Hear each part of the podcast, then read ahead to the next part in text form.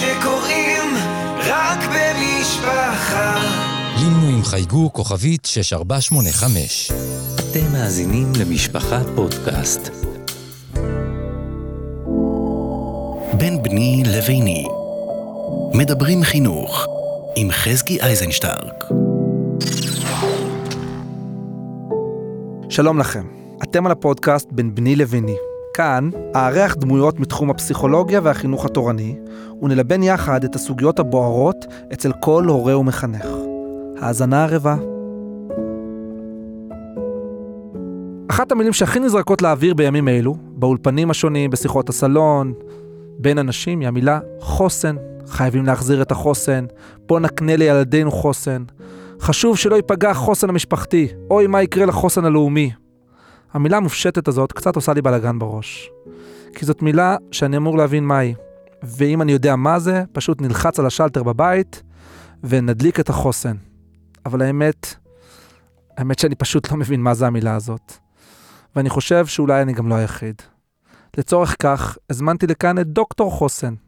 הרב אוריאל בלמס הוא יועץ חינוכי למעלה מ-20 שנה, והוא נחשב ונקרא דוקטור חוסן על שם תפקידו. תפקידו הוא מנהל מערך החוסן בארגון הקודש איחוד הצלה, שבימים אלה כל עם ישראל מוקיר ומכיר ומבין הרבה יותר את תפקיד החשוב שהם עושים. אז שלום הרב בלמס ותודה שהגעת. שלום, שלום חזקי, ותודה שהזמנת. יש לנו גם סוד קטן בינינו, שאתה היית רבה שלי. כן, זכיתי. נתחיל עם השאלה הכי פשוטה, מה זה חוסן? וואו. טוב, אז יש... אה, מה זה חוסן? אפשר לפתוח אה, בעצם ויקיפדיה ולראות מה המשמעות של חוסן, אבל אני חושב שהמילה חוסן היא מילה שמחדשת או מייצרת את עצמה כל פעם מחדש, שכמובן הבסיס זה עמידות. חוסן זה עמידות. בעצם אדם חסון זה אדם, אדם חזק. כשאנחנו מדברים על חוסן חברתי או על חוסן של אדם מסוים, אז הוא חזק נפשית, וחוזק נפשי זו עמידות.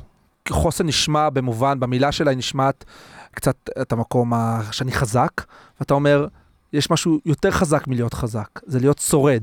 זה להיות אדם שמצליח לעמוד, אני לא, זה לא הכוחות הכמה שנים מיוחד, כי בסוף דבר כזה מתפרק, אלא כמה אני יודע להתמודד בכל מצב יש לי את היצר הזה של העמידות, את היצר הזה של ה... ההבדל בין עמידות להישרדות, שבעצם הישרדות, אנחנו ניגע בזה ממש בנגיעה קטנה, הישרדות היא יותר ממקום רגשי, אמוציונלי. אה, אנחנו פועלים בלי הרבה מחשבה. דווקא חוסן, העמידות זה בכוונה תחילה עם המון המון רציונל. תוך כדי אני משתמש עם הרציונל, זה לא יהיה אינסטינקטים? אז זהו, זה החשוב ביותר שאנחנו נפעל מתוך המחשבה, וכמובן כשזה מוטמע בתוכנו, אז אנחנו עושים את זה כבר אה, כרגילים ובאופן מורגל, ואנחנו עושים את זה ככה, זה יוצא מאיתנו. אם אני רק אדייק על המילה הזו, אז בעצם מה זה זכוכית מחוסנת, כן, שיש לנו, או מחוסמת או מחוסנת. זה בעצם הזכוכית שהיא יותר עמידה. אנחנו בעצם רוצים להקנות לעצמנו ולמשפחה שלנו, ובעצם שגם נהיה לעם כולו, אה, עמידות. להיות עמיד זה בעצם להתאים את עצמנו מול כל מצב, מול כל משבר באשר הוא, ולהישאר בחיים שפויים. להישאר לעמוד בעצם? אפשר גם ליפול קצת, אבל עדיין זה להישאר שפויים, זה לנהל את השגרה, זה להחזיק את עצמנו גם אם הכל מסביב מתפרק. אז חוסן זה משהו שאנחנו פוגשים אותו במצבי קיצון ומשבר, או זה משהו שאנחנו צריכים אותו כל היום? זהו, אמ, שאלה מצוינת. אה, חוסן כמו אמונה, לצורך העניין, יש אנשים שמדברים אמונה, ויש אנשים שחיים אמונה. יש אנשים שמדברים חוסן, ויש אנשים שחיים חוסן. מטבע הדברים, משבר הוא משהו שקורה באופן פתאומי. פתאום. אף אחד לא חשב, אף אחד לא חלם שביום כל כך שמח כמו שמחת תורה יקרה מה שיקרה. אז דברים נעשים בפתע פתאום, ואנחנו בעצם נזרקים לתוך מציאות שאנחנו צריכים להתאים את עצמנו בכאן ועכשיו.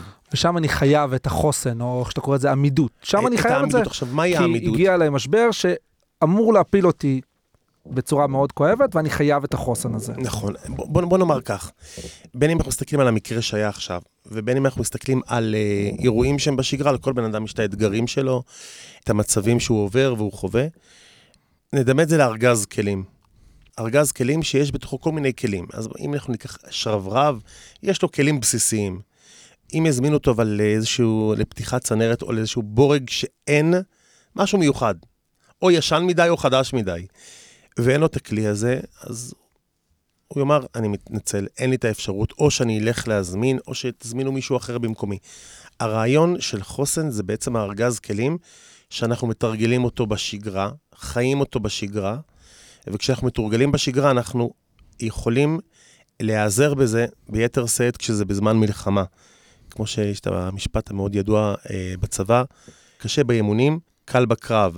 הכוונה היא, כשאנחנו מתאמנים לא בזמן מלחמה, כי אז באמת יש זמן להתאמן, ואנחנו מגיעים לזמן מלחמה שאז אין שום אפשרות להתאמן או להכין את עצמנו כי אנחנו נזרקים לתוך מציאות, שם בעצם החוסן שבנינו עומד לנו לזכות, או אז אנחנו מגלים מה יש לנו ומה אין לנו. אז אתה כבר, אתה כבר נותן את ה... מגלה כבר את, ה, את התשובה לשאלה הבאה שרציתי לשאול, איך מקנים את החוסן? אז אתה אומר שבימי השגרה אנחנו נתחיל לאמן, נעשה את הקושי באימונים ונתחיל לאמן את העמידות הזאת, אבל אני רוצה עוד, רק שנייה להבין עוד פעם את הנקודה הזאת של העמידות. מגיע אליי נער, ואני רוצה לדעת שיש לו חוסן. מה אני צריך לדעת שיש בו? אתה יודע שאנחנו, בסופו של דבר, אנחנו, קל לנו לדבר על אחרים, על נערים שלנו, על תלמידים, אבל הסיפור מתחיל בעצם בתוכנו. אז אני אאתגר אותך רגע, ואני אשאל אותך, מהי כוס הקפה הטובה שלך? קודם כל, אתה ממש הופך פה את הקונספט של הפודקאסט, אבל אה, כוס הקפה הטובה ביותר שלי היא כוס תה, אני לא שותה קפה. אוקיי. עכשיו, בעצם לכל אחד מאיתנו יש איזושהי, איזשהו משקה או כוס שהוא מחזיק אותה בבוקר. ככה זה בני אדם. כוס קפה טובה, יש אחד שאוהב את זה עם נס קפה, נס על חלב וכו' וכו', אבל אפשר להשתמש בזה במובן המטאפורי. הכוס הקפה זה, זה הרגע שאני עם עצמי. תן לי את הכוס קפה שלי, תן לי להתרענן, Mm. תן לי לקום בבוקר, נתחיל לדבר אחר כך. אז מהי בעצם הכוס הקפה הטובה שלי, שלך, של כל אחד מאיתנו? מסתבר שבעצם הרבה אנשים קצת מתבלבלים מול השאלה הזאת. כי כשאני אומר להם, רגע, זה במובן המטאפורי, אז חלקם אומרים, יש לי את הכוס קפה, אבל זה תוך כדי קריאת עיתון, תוך כדי לדבר בטלפון, תוך כדי נהיגה וכולי. אומר, לא, לא. כוס הקפה הטובה זה הרגע הזה שאתה מתחבר למטען, ויושב עם עצמך, מעניק לעצמך את הזמן לנשימה, בלי טלפון, בלי עיתון, בלי דיבורים, אתה ועצמך. אתה אומר, אם, אם טלפון אה, יודע להחזיק את עצמו 12 שעות אחרי שהוא קיבל התנה של שעתיים היום, שעה עם המתן המהיר, גם האדם, כדי להסתובב תקין ביום, הוא יצטרך את ההתנה הזאת, וההתנה הזאת זה הרגע שלך עם עצמך? כוס הקפה? בהחלט, בהחלט. אני, אתה יודע שאני אוהב לכתוב כל מיני דברים, אז. אני ככה באמצע לכתוב איזשהו אה, פוסט קטנצ'יק, כי אני בעצם אוחז בהם ואני מבטא את ה... מתמלל את הרגשות. אז בעצם מהי כוס הקפה הטובה שלך, שלי? האם היא נוכחת או שהיא אה, מאולצת? האם היא מודעת או שהיא מזדמנת? האם היא מושקעת? כן, או שהיא בעצם רק באה כלאחר יד בצורה של אה, מפוזרת כזאת. איך נראית כוס הקפה הטובה שלך או שלי? מה המשמעות שלה עבורי או עבורך? מכאן מתחיל החוסן. אם אנחנו ניקח את ציר היום, בסדר, דמה לעצמנו ציר, שבקו המאונח יש לנו את השעות, מ-6 עד 12 בלילה. ובקו המאונח זה ציר של אה, גרף לחץ. מה זה, מה שיש בבתי חולים? הקו המאוזן כן. זה בעצם מהשעה 6 בערך שאנחנו קמים עד 12 בלילה. הקו המאונח זה הקו של גרף הלחץ, מ-0 עד uh, 10. אוקיי. אם נדמה, ה... נדמה שיש לנו עכשיו גרף, אנחנו צריכים לשרטט סדר יום סטנדרטי, לא מעבר. אז כל אדם יש לו את הסדר יום שלו.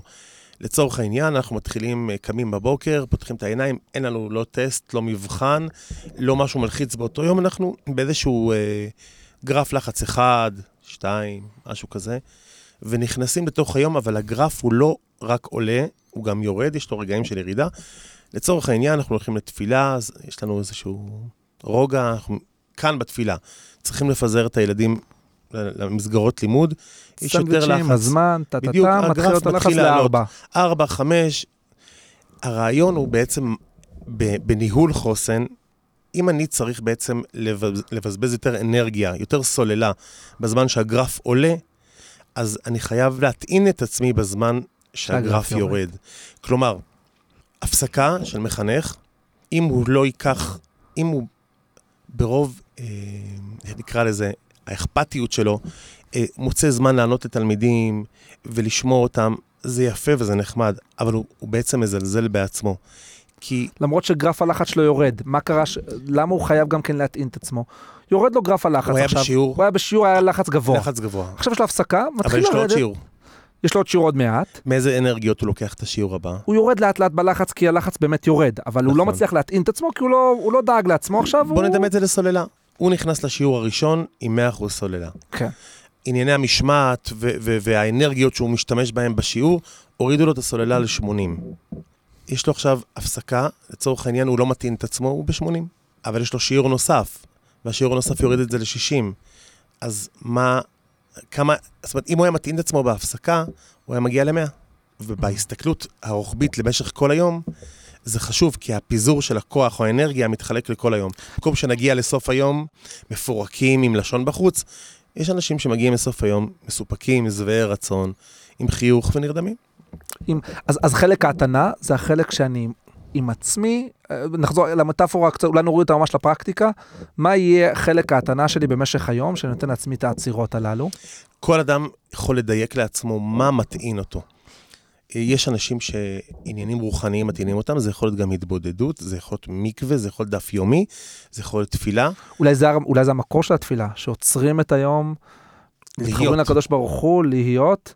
זה, זה עצמו אמור להיות התנה, לפעמים יש נכון. אנשים שצריכים התנה. ויש כאלו שהם משתמשים בכל מיני אמצעים אחרים כדי להטעין את עצמם. אם זה... אז בד- לקרוא, לקרוא עיתון, זה יהיה, זה יהיה התנה? בוא נחשוב. לאדם? אם אני קורא עיתון, ויש שם חדשות שמעלולות קצת לצוות את הלב, או להעלות את רמת המתח, אז בטח זו לא הטענה. אבל מוזיקה. אני בדרך לכולל, בדרך לעבודה, שומע מוזיקה. גם במוזיקה, יש מוזיקה שהיא מרימה אותי גבהים, אני נטען. יש מוזיקה שמזכירה לי נשכחות לא טובות, וזה מרוקן. אז התנה זה, זה משהו שאני עושה לעצמי, ומשהו שהוא לא דורש ממני אה, משאבים של אנרגיות, או של לחץ, או של צער, או של אה, כובד. אה, זה, זה, זה, כי אדם יגיד, אני עושה את טעינה." העיתון הזה לעצמי, אבל אתה יודע שכשאתה עושה את העיתון הזה, זה מכביד עליך, כי אתה הולך נכון. לספוג דברים חדשים שלא היית רוצה לספוג אותם. בדיוק. כאילו, יש הרבה אנשים שהם יגידו, אה, רגע, אני יש לי הרבה זמן לעצמי, אני פוגש חברים, אנחנו מדברים תוך כדי במשך היום, אבל המיקוד של השאלה זה מה אתה עושה לעצמך. הזמן שלך עם עצמך, ליהנות, לשבת, לנשום עמוק, להגיד, עכשיו אני ממשיך קדימה לעשייה שלי. אז אדם שעושה מלא בעצירות של הטענות במשך היום, נותן לעצמו את כוס הקפה כש, כשהוא צריך אותה, הוא אדם עמיד יותר ביום-יום, והוא גם עמיד יותר כאשר מגיע מצבי משבר, וזה מה שנקרא שהוא הכין את עצמו לחוסן? אם ניקח כאן את השאלה ונדייק אותה ממש אה, ככה בכמה מילים, אז בואו ניקח דוגמה. אדם שמתרגל, אפילו, אפילו אני חושב שאנשים יבינו את העומק של הדברים כמו אימון של שריר.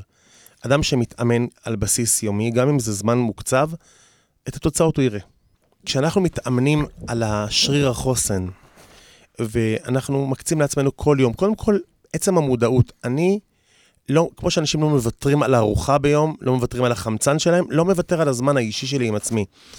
לדבר עם עצמי, להקשיב לעצמי, לפרגן לעצמי, אה, לעשות דברים שעושים לי טוב, נחת, מול נוף, לשבת מול הנוף, לקחת נשימה עמוקה, לנקות את הראש בדברים שממלאים אותי, אם זה שיר, אם זה טקסטים או רעיונות שהם מרוממי נפש. תן לי רגע כן את המכוון לאדם הרגיל, שידע מה המטען שלי. באמת זה כל אדם אינדיבידואלי, אבל איך אני יודע לעצום עיניים ולהגיד, אני רוצה לשמוע את הטענה שלי, אז אני צריך לשמוע את הקולות הפנימיים שלי שאומרים לי מה מטעין אותי, מה יהיה המכוון שאני צריך לדעת, אם יש שם את א', ב', ג', זה המטען שלי. אז קודם כל, בראש ובראשונה, כל אחד יודע מה ממלא אותו ומה מרוקן אותו. עכשיו, יש דברים שלפעמים נראים קצת סותרים. אנחנו יכולים ללכת לנחם אבלים, אנחנו מתמלאים באיזשהו רגש. עשינו מצווה, באמת. היינו שם, אבל, שמענו דברים מאוד. שאנחנו יוצאים עם איזשהו כאב לב. זה לא נקרא טעינה, זה מצווה, לא טעינה. שמצווה מטעינה אותי מאוד בתחושה של חיוביות ושל הצלחה, אבל בסוף יכולה להיות אם המצווה היא דורשת משאבים אחרים, לא עשיתי אותה בשביל עצמי, עשיתי בשביל הקדוש ברוך הוא, עשיתי את נכון. הדברים החשובים, אבל את עצמי לא פגשתי אה, ב- בהתנה בעניין הזה. נכון, ולכן אני, אני חושב שההטענה זה בעצם שבן אדם ממלא את עצמו בכל דבר, אבל המיל... הוא מרגיש כל אדם יודע מה זה, מה. מה, מה זה מילוי פנימי. הוא מרגיש שיש לו איזו רוממות רוח. יש לו יותר כוח ויותר חשק לעשות דברים. אנחנו מכירים את זה אולי מערב שבת. ערב שבת, פתאום כל הרעיונות של כל השבוע באים לנו, ואנחנו אומרים, וואו, הלוואי, ועכשיו היה אפשר לעשות את כל הדברים, אבל עכשיו זה ערב שבת. מה יש בערב שבת? יש זמן נקי, אין לחצים, אין כלום, ואז החלקים הבריאים והטובים שלנו צפים ועולים, ואנחנו פתאום רוצים לעשות המון דברים, אבל זה שבת. אם אנחנו, כל אדם, מאמן את השריר הזה על בסיס יומי, זה יכול להיות כמה דקות קבועות, זה יכול להיות סוף יום, תחילת יום, אמצע יום, זה יכול להיות הכל גם וגם, על בסיס יומי. כשקורה לו את הפתאום, זה לא משנה. אדם שמתאמן כל יום, הוא מתאמן גם בזמן של מלחמה. חייל שמתאמן כל יום, והוא עושה שכיבות צמיחה, הוא יעשה את זה גם במערב. כי הוא חייב לשמור על כשירות. הכשירות הנפשית, שזה בעצם חוסן, זה מי שמתורגל יעשה את זה על בסיס יומי, ואז כשקורה הפתאום, הוא אומר, אוקיי, אני צריך להיערך מחדש. אני צריך, כמובן, עוד הרבה מאגרים, כי יש לי כאן זלילת אנרגיה יותר גדולה. אבל אני לא אבל יכול אני- לוותר על אבל- השכיבות אבל- צמיחה שלי. אבל אני לא אוותר על הטעינה. קודם כל, לא לוותר, כי יש אנשים ששוכחים בכלל להטעין את עצמם. זה עבודה של השגרה. ו- ו- גם בחירום, דרך אגב. גם בחירום יש אנשים עובדים עד שהם קורסים. מי שיש לו את זה, יש לו את זה, ומי שאין לו את אם זה, ידעת מוצא את עצמו להתאמן על. זה בזמן שגרה, לצערי כרגע אנחנו לא בדיוק בזמן שגרה, אבל בזמן שגרה, לאמן את עצמך לעמידות הזאת, לאמן את עצמך למקום הזה שאתה דואג לעצמך, יגיע מצב החירום, אתה צריך לזכור לא להפסיק, אתה כנראה לא תוכל להפסיק גם, כי אתה בדיוק. כבר נמצא בתוך הדבר הזה שאתה עושה כל יום את השכיבות צמיחה הפנימיות, הנש... ה... לנשמה שלך, ל- לאישיות שלך, ואתה תעשה את זה גם בזמן החירום. בדיוק. אז, אז קודם כל זה, זה המודעות. למה אני בכלל צריך את זה? וכשבן אדם אוהב את עצמו, זה לא בושה לומר, אוהב את עצמו לא במובן האגואיסטי, יודע להעריך את מה שהקדוש ברוך הוא נתן לו. את ה... ונשמרתם, הבסיס של ונשמרתם לנפשותיכם, זה כשבן אדם מבין את הפלא שיש בגוף ובנשמה, והוא שומר עליה במזון טוב, ב- ב- בשינה טובה, כדי לעבוד את השם כמו שצריך, אז זה גם אדם שיוכל לשמור על החוסן הנפשי שלו. אז עכשיו אני רוצה כן לחזור רגע לילדים שלנו, ולדבר על הילדים שלנו שלא לא אימנו אותם ביום-יום לא, לא להתפרק. הוא, הילד שלי, מד הלחץ שלו התעורר, והוא היה, התחיל בארבע והמשיך לשבע, ואף פעם לא, לא באמת הצליח, ל, ל, לא, לא לימדתי אותו לאמן את הדברים האלה של, של ההתנה העצמית שלו. הוא כל לילה קורס במיטה בעצם, הוא יוצא עם הלשון בחוץ. מגיע זמן משבר, ועכשיו אני רוצה עכשיו להקנות לו חוסן. כי עכשיו, זמן המשבר שהוא לא מאומן, אין לו גוף עם, שיודע להטעין את עצמו לבד, ויש מלחמה, והוא קורס, או שהוא עלול לקרוס. איך אני מקנה לו חוסן כרגע, כאן ועכשיו? אוקיי, טוב, אז אני, אני יודע שאני מאתגר, אבל אני תמיד חוזר אלינו. אני לא אוכל להקנות חוסן לילד אם אני לא נמצא שם. שלב ראשון, אני צריך להיות שם. אם אני לא מאמין בזה, וזה לא יוש... בראש מעייניי, אני יכול לנאום לילד הרבה נאומים, טיפים טובים. יכול להיות שהוא ייקח חלק מהם, אבל הוא לא יטמיע אותם כי הוא לא רואה אותי כדוגמה להערצה או דוגמה אה, לאחד שמיישם את מה שהוא אומר. טיפים טובים זה דבר נחמד. אבל כשזה קורה בזמן אמת, יש מה לעשות.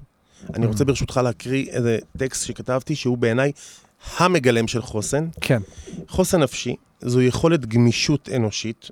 אנחנו דיברנו קודם על העמידות, אבל צריך להבין שהחוסן אולי התרגום שלו זה העמידות, הפועל היוצא שלו זה גמישות. נפש גמישה היא בעצם, היא בריאה. למה, למה, למה היא בריאה? נדמה את עצמנו כמו גלים מול שובר גלים. אם שובר הגלים הוא עשוי מאבן, אם הנסיבות, אם האירועים הם האבן ואנחנו הגלים, אז כל טריקה עליהם, כל אה, שבירה עליהם, אנחנו נשברים. זה כואב. אבל אם שובר הגלים לצורך העניין הוא היה עשוי מגומי, אז הא- האלסטיות שיש בגומי, והמרקם של המים שהוא יותר רך, כנראה שהמגע ביניהם, החיבור, ה- לא היה אה. אה, הוא לא היה כל. כך קשה וכואב. דרך אגב, אנחנו רואים את זה גם אה, בכל מיני איי תנועה שמתקינים שם איזה איזשהו משהו, פלסטיק סיליקון או פלסטיק. במקום הברזל המוכר והידוע, כן. כדי שאם חלילה תהיה התנגשות, ההתנגשות לא תהיה כל כך חזקה. Mm. אז חוסן נפשי זו יכולת גמישות אנושית. להסכים להתפרק לחלקים, יש מצבים שאנחנו...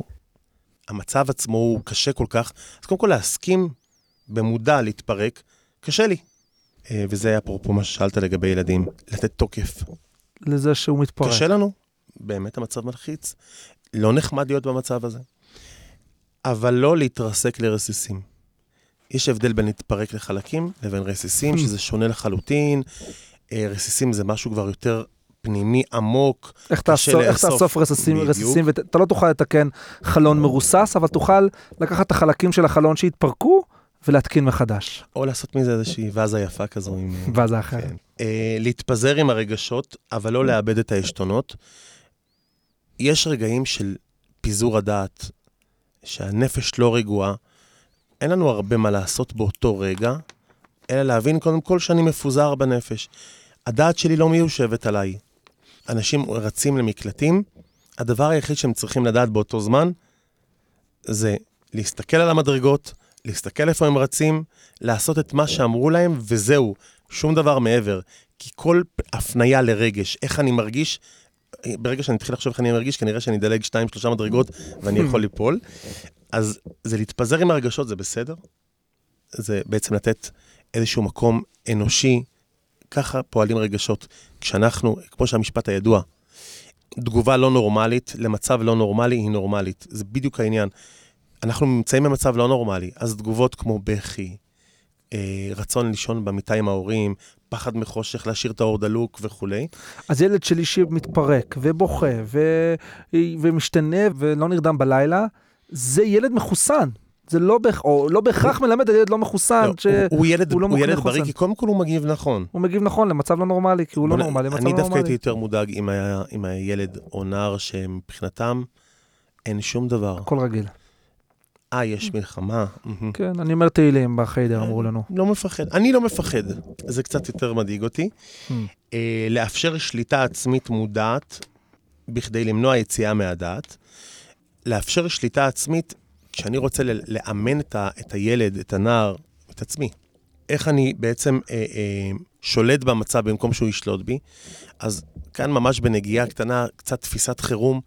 יש לנו מערכות נפשיות, יש את המערכת הקוגניטיבית, השכלית, הרציונלית, שאנחנו חושבים, מקבלים החלטות מושכלות, ויש את המערכת הרגשית שהיא פועלת באופן אמוציונלי הישרדותי.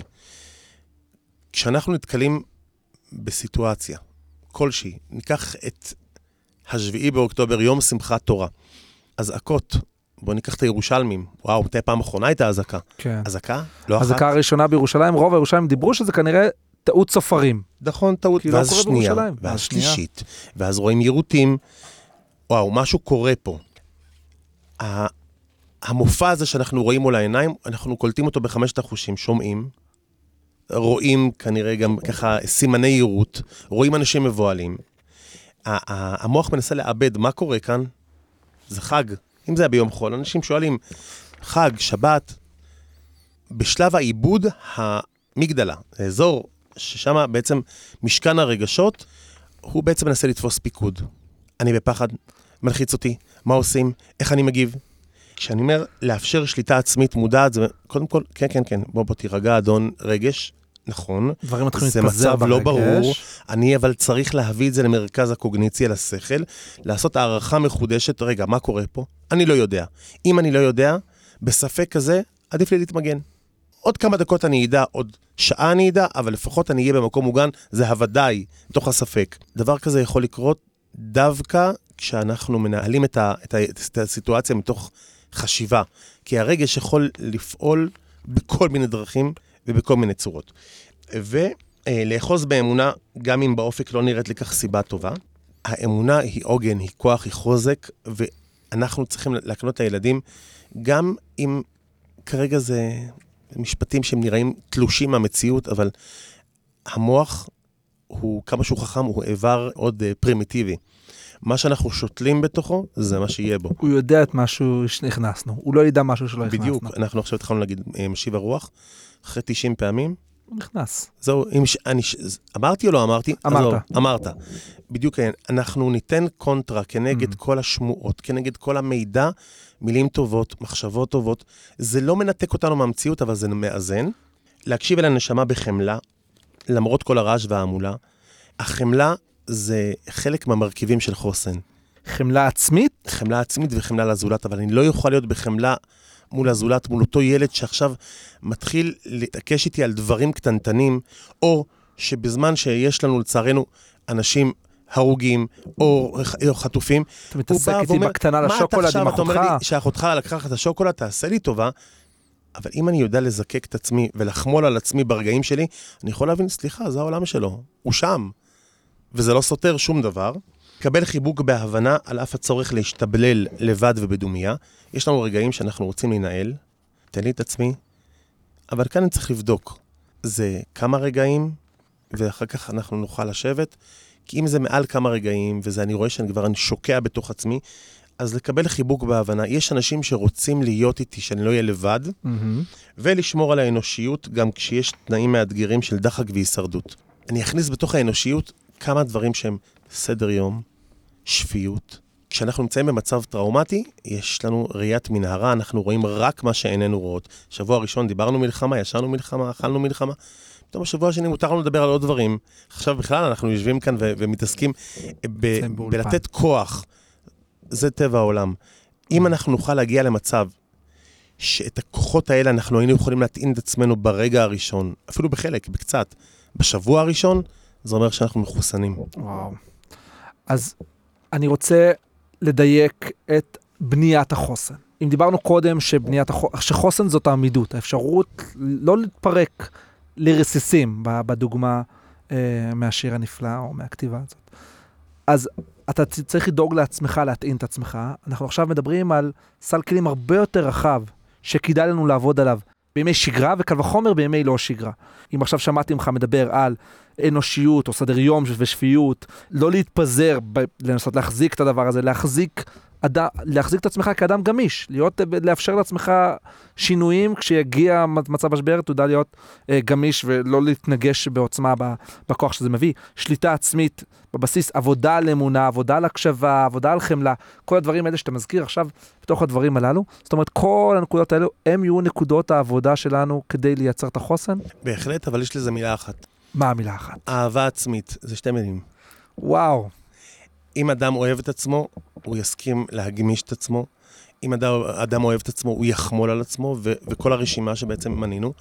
אם אדם לא אוהב את עצמו, או לא מעריך את עצמו, סיכויים מאוד קלושים שהוא בכלל יהיה מודע לזה, שהוא בכלל י- ייתן את הזרקור לעצמו. יכול להיות שהוא יהיה איש טוב שנותן ונותן ונותן, אבל הוא לא יהיה מוכן לקבל. אז באמת אה, זה משפט אה, שבפני עצמו שווה פרק, אבל איך אוהבים את עצמך? אה, ואתה יודע מה? דווקא בוא ננסה לכוון איך אתה אוהב את עצמך בימי משבר. עכשיו אני רוצה לדעת. אני רוצה לדעת מחר איך כל אדם יכול להתחיל להגיע וליצור את הסל כלים הללו של חוסן, של חוסר פיזור ושל גמישות ושל התנה ושל שליטה עצמית ושל אמונה ושל הקשבה. כל הדברים האלה ידע להחזיק עצמו דרך אהבה עצמית. איך אני אוהב את עצמי?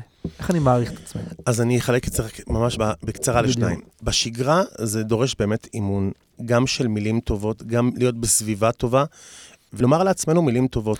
זה דברים שאתה אומר לאנשים שמגיעים אליך מאיחוד הצלה מטראומה של אה, פציעה, אתה אומר לא, לו, תאהב את עצמך? זה, זה דברים שבשגרה, אבל לגבי חירום, אני חושב שאחד הדברים שקשה לאדם להתמודד עם עצמו בזמן חירום, זה הבהלה, הוא נבהל מעצמו.